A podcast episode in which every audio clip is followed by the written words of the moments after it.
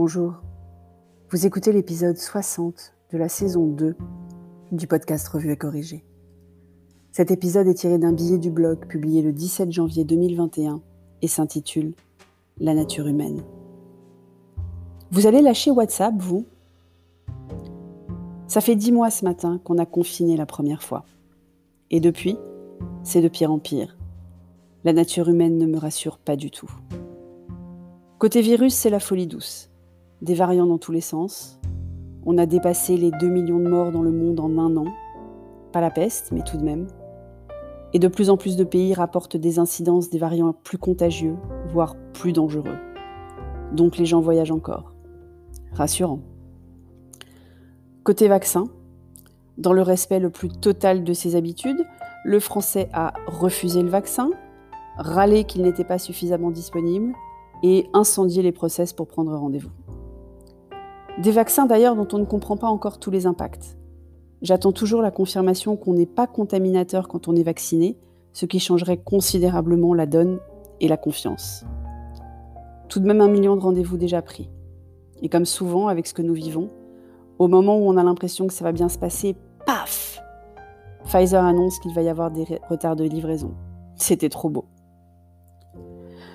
Côté mesures. Alors là, c'est la cacophonie la plus totale, toujours dans le respect du caractère râleur franchouillard revendiqué haut et fort par mes compatriotes et relayé par les médias. Et ça me fatigue.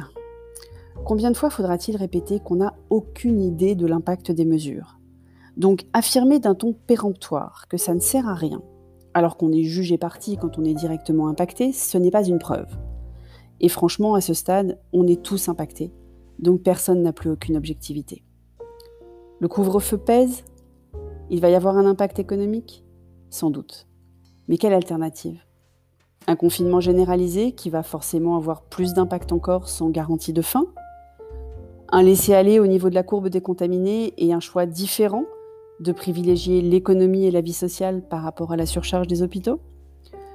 La question que j'avais déjà soulevée il y a quelque temps dans l'épisode Le coût, le coût d'une vie, cette question revient en force tant les dommages collatéraux sur le long terme commencent à s'accumuler.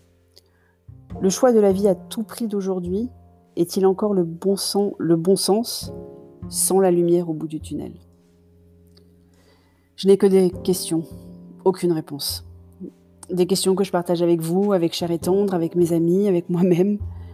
Mais j'entends à longueur de médias un paquet de gens pas du tout objectifs, dont les revendications se veulent générales mais sont finalement assez nombrilistes.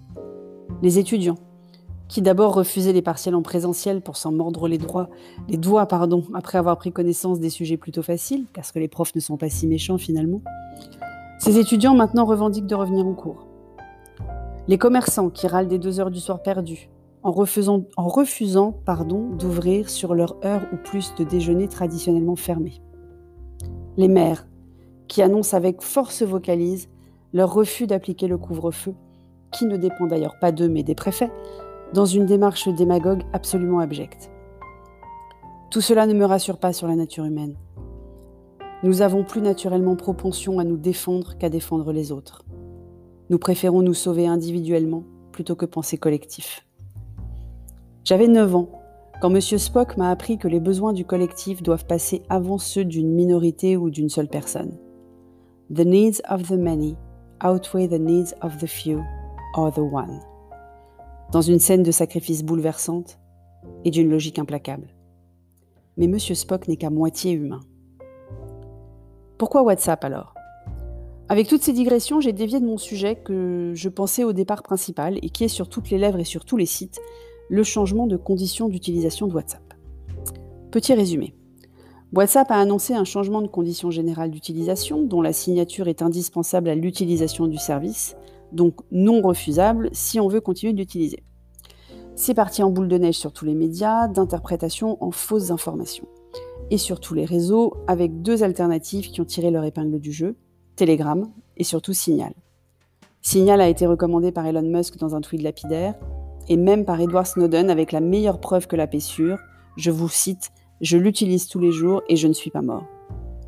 Après un peu d'investigation, en fait, ce n'est pas avec Facebook que WhatsApp veut partager les données.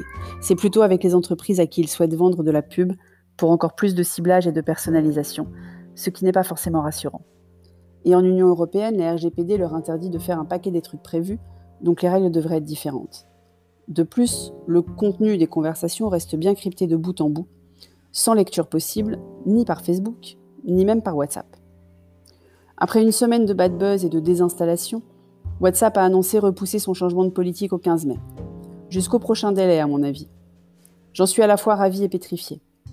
Ravie que même les grands noms des internets ne puissent pas tout nous faire accepter, tant qu'il y aura des alternatives, et pétrifiée de la vitesse à laquelle tout cela s'est emballé, sans vérification des informations, pour la majorité erronée ou à minima douteuse, qui ont circulé à la vitesse de la lumière.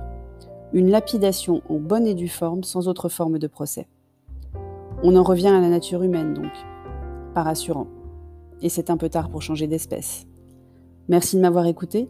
Si vous écoutez sur Apple, merci de laisser un commentaire avec vos cinq étoiles, c'est très important les commentaires. Et sur toutes les plateformes de balado-diffusion, abonnez-vous et partagez. À bientôt.